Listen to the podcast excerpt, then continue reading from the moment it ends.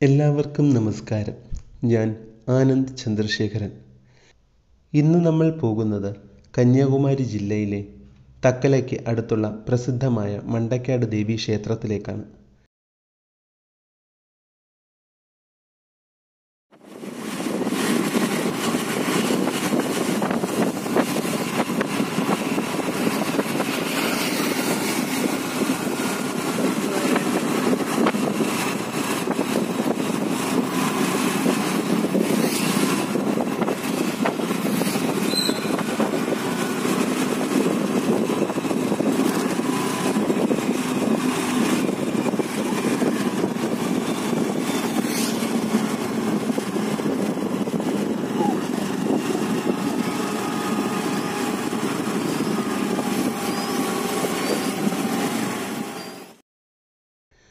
ക്ഷേത്രത്തിനകത്തേക്ക് കടക്കുന്നതിന് മുൻപായി നമുക്ക് ക്ഷേത്രത്തിന്റെ ഐതിഹ്യം കേൾക്കാം.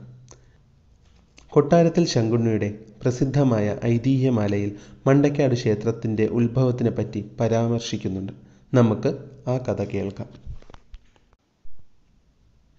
മണ്ടക്കാട് എന്ന സ്ഥലം തിരുവിതാംകൂർ സംസ്ഥാനത്ത് ഇരണിയൽ താലൂക്കിന്റെ തെക്കേ അറ്റവും സമുദ്രതീരവുമാണ്.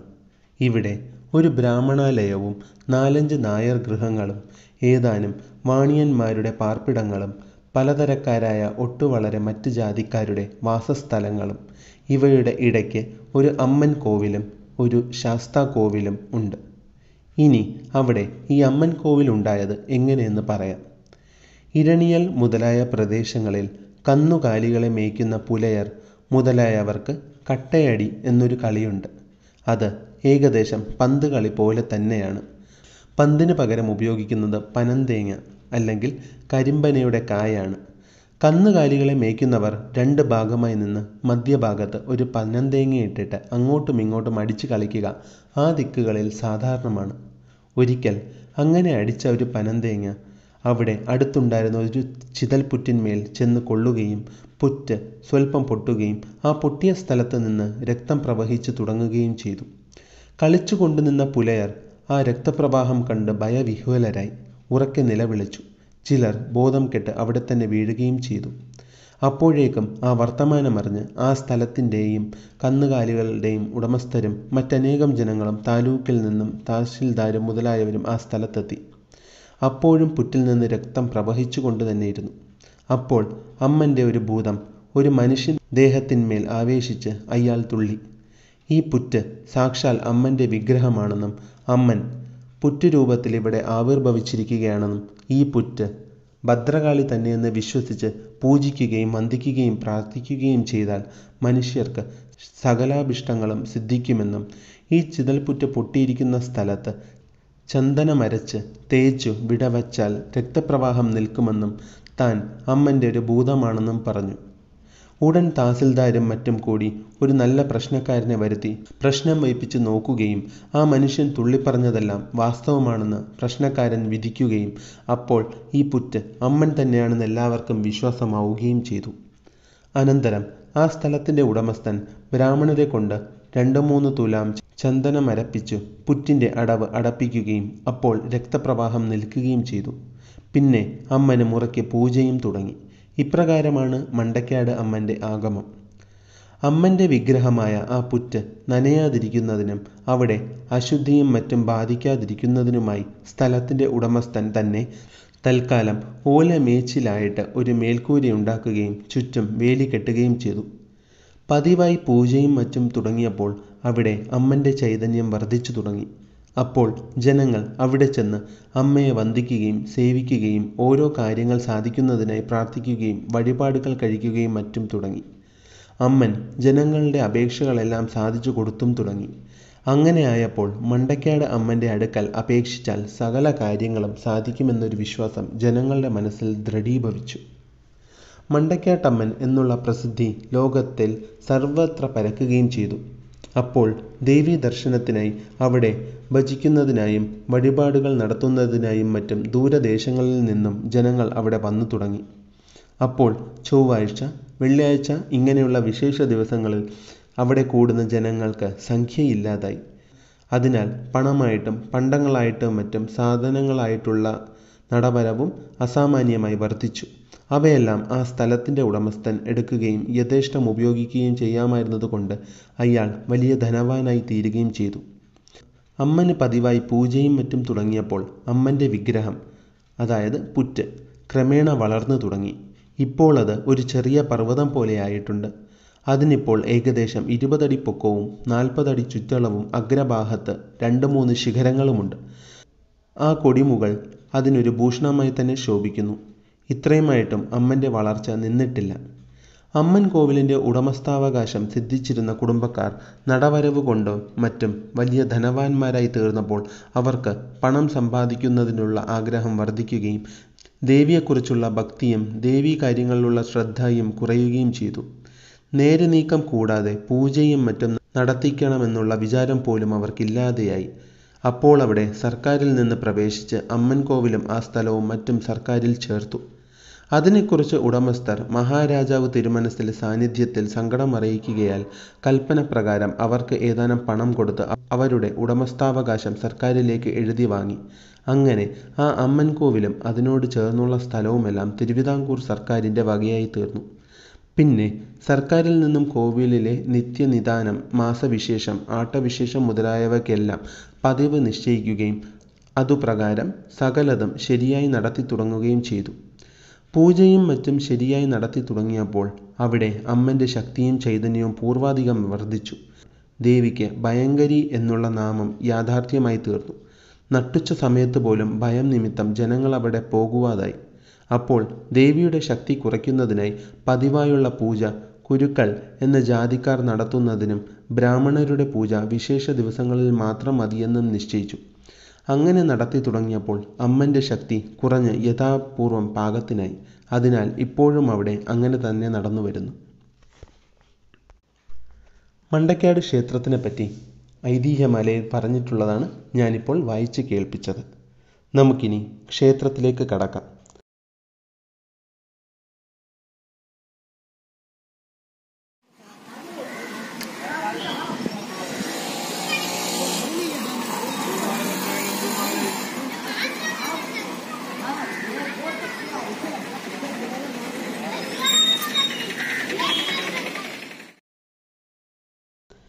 മണ്ടക്കാട് ക്ഷേത്രത്തിലെ ഏറ്റവും വലിയ പ്രത്യേകതയായി എനിക്ക് തോന്നിയിട്ടുള്ളത് ക്ഷേത്രത്തിലെത്തുന്ന ഓരോ ഭക്തനും തനിക്ക് നന്നായി തൊഴുവാൻ സാധിച്ചില്ല എന്ന് പരാതി പറയില്ല എന്നതാണ്. വളരെ വലിയ ചിതൽപുറ്റിൽ ദേവിയുടെ മുഖം മനോഹരമായി വരച്ചു വച്ചിട്ടുണ്ട്. എത്ര ദൂരെ നിന്നും ആർക്കും നന്നായി ദർശനം കിട്ടുന്ന രീതിയിലാണ് ക്ഷേത്രം പണി കഴിപ്പിച്ചിരിക്കുന്നത് എത്ര തിരക്കാണെങ്കിലും എല്ലാവർക്കും ദേവിയെ കണ്ട് തൊഴുവാൻ സാധിക്കുന്നതും അതുകൊണ്ട് തന്നെയാണ്. മണ്ടക്കാട്ടമ്മയ്ക്ക് പുറമെ ഗണപതി നാഗരാജാവ് ശനീശ്വര പ്രതിഷ്ഠകളും നമുക്ക് ക്ഷേത്രത്തിൽ കാണുവാൻ കഴിയും.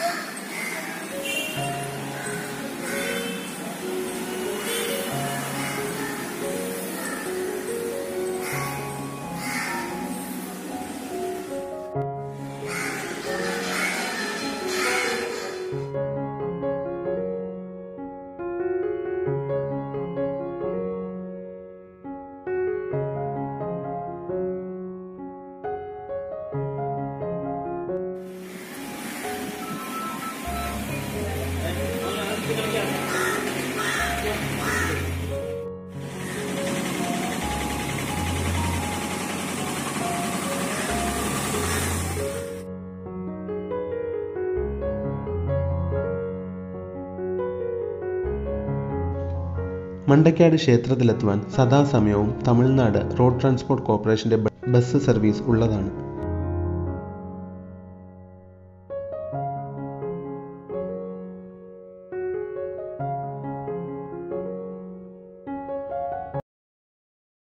കുറച്ച് മാസങ്ങൾക്ക് മുൻപ് മണ്ടക്കാട് ക്ഷേത്രത്തിൽ തീപിടുത്തമുണ്ടായത് വാർത്തയായിരുന്നു. ദേവിയുടെ വിഗ്രഹത്തിനോ ചിതൽപുറ്റിനോ കാര്യമായ കേടുപാടുകളൊന്നും അന്ന് ഉണ്ടായില്ല എന്നത് ആശ്വാസകരമായ വാർത്തയാണ്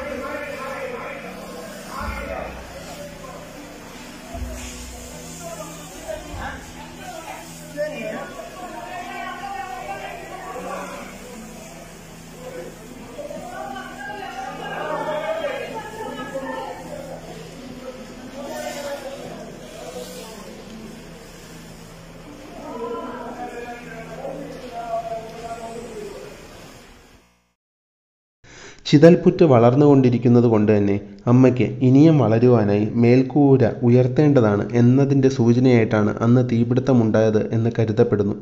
അതിനാൽ തന്നെ ഇപ്പോഴുള്ള മേൽക്കൂര പൊളിച്ച് കൂടുതൽ ഉയരത്തിലുള്ള മേൽക്കൂര പണിയുവാനുള്ള പരിപാടികൾ നടപ്പിലാക്കപ്പെടുമെന്നാണ് അറിയുവാൻ സാധിച്ചത്. മണ്ടക്കാട് ക്ഷേത്രത്തിന് സമീപമായി തന്നെ ക്ഷേത്രത്തോളം പഴക്കം ചെന്ന ഒരു അയ്യപ്പ ക്ഷേത്രവുമുണ്ട്. ആ അയ്യപ്പ ക്ഷേത്രത്തിനെ പറ്റി ഐതിഹ്യമാലയിൽ പരാമർശിക്കുന്നുമുണ്ട്. മണ്ടക്കാട് ക്ഷേത്ര ദർശനം പൂർണമാവണമെങ്കിൽ ശാസ്താ ക്ഷേത്രത്തിലും ചെന്ന് പ്രാർത്ഥിക്കണമെന്ന് പറയപ്പെടുന്നു.